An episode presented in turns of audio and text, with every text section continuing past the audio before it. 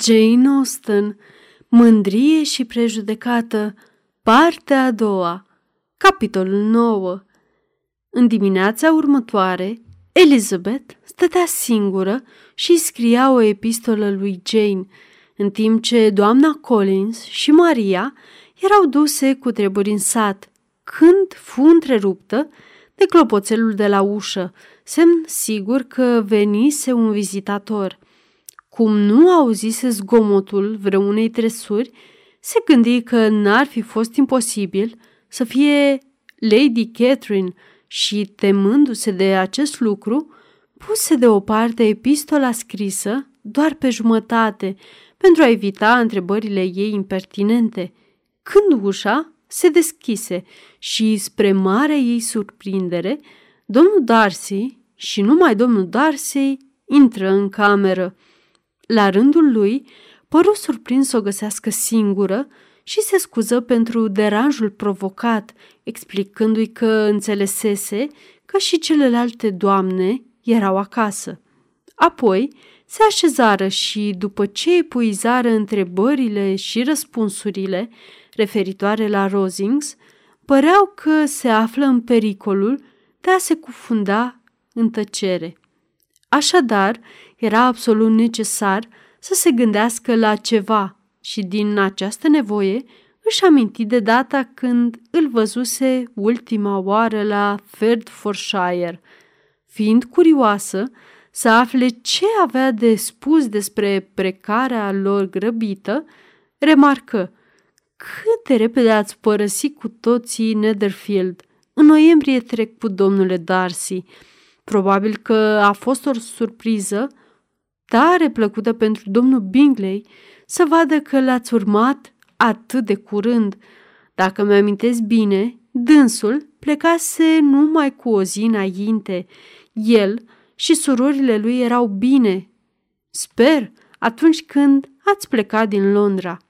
Foarte bine, vă mulțumesc. Ea își dădu seama că nu va mai primi un alt răspuns și, după o pauză, adăugă. Am înțeles că domnul Bingley nu are intenția de a se mai întoarce vreodată la Netherfield. Nu l-am auzit vreodată să spună asta, dar este foarte probabil ca în viitor să-și petreacă destul de puțin timp acolo. Are mulți prieteni și este la o vârstă la care numărul prietenilor săi este într-o continuă creștere. Dacă intenționează să stea foarte puțin la Netherfield, poate că ar fi mai bine pentru cei din jurul său să renunțe definitiv la această proprietate, pentru că atunci s-ar putea stabili definitiv acolo o altă familie. Dar probabil că domnul Bingley nu i-a luat în calcul pe vecini atunci când a cumpărat casa, ci s-a gândit numai la sine și ar trebui să ne așteptăm ca, după același principiu, să o păstreze sau să o părăsească. Nu m-ar mira, spuse domnul Darcy, dacă ar renunța la ea în condițiile în care i s-ar face o ofertă convenabilă. Elizabeth nu mai dădu niciun răspuns. Se temea să mai vorbească despre prietenul lui și, cum nu mai avea nimic de spus, era hotărâtă să lase în seama lui grija de a găsi un nou subiect. El îi pricepu intenția și spuse imediat Casa aceasta pare foarte confortabilă. Lady Catherine, cred, a avut o mare contribuție la ea atunci când domnul Collins s-a instalat la Hansford. Cred că da, și sunt sigură că nu și-ar fi putut îndrepta bunăvoința către o persoană mai recunoscătoare. Se pare că domnul Collins a fost foarte norocos în alegerea soției. Da, într-adevăr, prietenii lui se pot bucura că a întâlnit-o pe una dintre puținele femei cu judecată, care l-ar fi acceptat ca soț și care l-ar fi putut face fericit în acest caz. Prietena mea are multă înțelepciune, deși nu consider căsătoria ei cu domnul Collins drept cel mai înțelept lucru pe care l-a făcut. Pare totuși foarte fericită, iar în ceea ce privește prudența, este cu siguranță o foarte bună alegere pentru ea. Trebuie să-i fi plăcut foarte mult să fie stabilită la o distanță atât de rezonabilă de familia și prietenii ei. Numiți asta o distanță rezonabilă? Sunt aproape 50 de mile. Și ce înseamnă 50 de mile dacă drumul e bun? Ceva mai mult de o jumătate de zi de călătorie. Da, eu numesc asta o distanță foarte rezonabilă. Nu m-aș fi gândit niciodată că distanța ar putea constitui unul dintre avantajele căsătoriei, exclamă Elizabeth. Și nici n-aș fi spus vreodată că doamna Collins s-a stabilit aproape de familia ei. Este o dovadă că sunteți foarte atașată de Ferdfordshire. Tot ce trece de imediata vecinătate a Longbournului, cred, vi s-ar putea părea îndepărtat. În timp ce vorbea, avea un anumit zâmbet pe care Elizabeth credea că îl înțelege. Probabil, el considera că ea se gândește la Jane și la Netherfield și roșii când răspunse Nu vreau să spun că o femeie nu se poate stabili vreodată suficient de aproape de familia ei. Depărtarea și apropierea sunt noțiuni relative și depind de diverse circumstanțe. Acolo unde există șansa de a nu se da importanță cheltuielilor călătoriei, distanța nu poate face rău, dar nu este cazul și aici. Domnul și doamna Collins au un venit bunicel, însă nu suficient cât să-și permită călătorii foarte dese. Și sunt convinsă că nici prietena mea nu se consideră aproape de familia sa, decât la o distanță mai mică de jumătate din cea actuală. Domnul Darcy își trase scaunul ceva mai aproape de ea și spuse Dumneavoastră, nu se poate să fiți atât de atașată de un loc, nu se poate ca dumneavoastră să fi stat tot timpul la Longbourn. Elizabeth păru surprinsă. Atitudinea domnului Darcy se schimbă. Își trase scaunul ceva mai înapoi, luă un ziar de pe masă și, răsfoindu-l, spuse pe un ton rece, Vă place în Kent?" Urmă un scurt dialog pe tema ținutului, foarte calm și concis de ambele părți, încheiat foarte curând de intrarea Charlottei și a surorii ei, care se întorseseră de la plimbare. Detatetul lor le surprinsese. Domnul Darcy le explică greșeala care îl făcuse să o deranjeze pe domnișoara Bennet și, după ce mai zăbovi câteva minute, fără să spună mare lucru, plecă. Oare ce poate să însemne asta?" spuse Charlotte, de îndată ce dânsul ieșise. Scumpa mea, Eliza, cred că este îndrăgostit de tine, altfel n-ar fi venit la noi în felul acesta familiar. Dar după ce Elizabeth îi povesti despre tăcerile lor, în ciuda dorințelor Charlottei, nu li se mai păru că ar fi fost cazul să se gândească la așa ceva.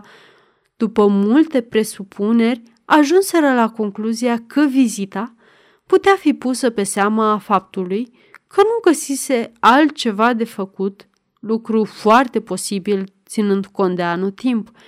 Sezonul sporturilor în aer liber se terminase.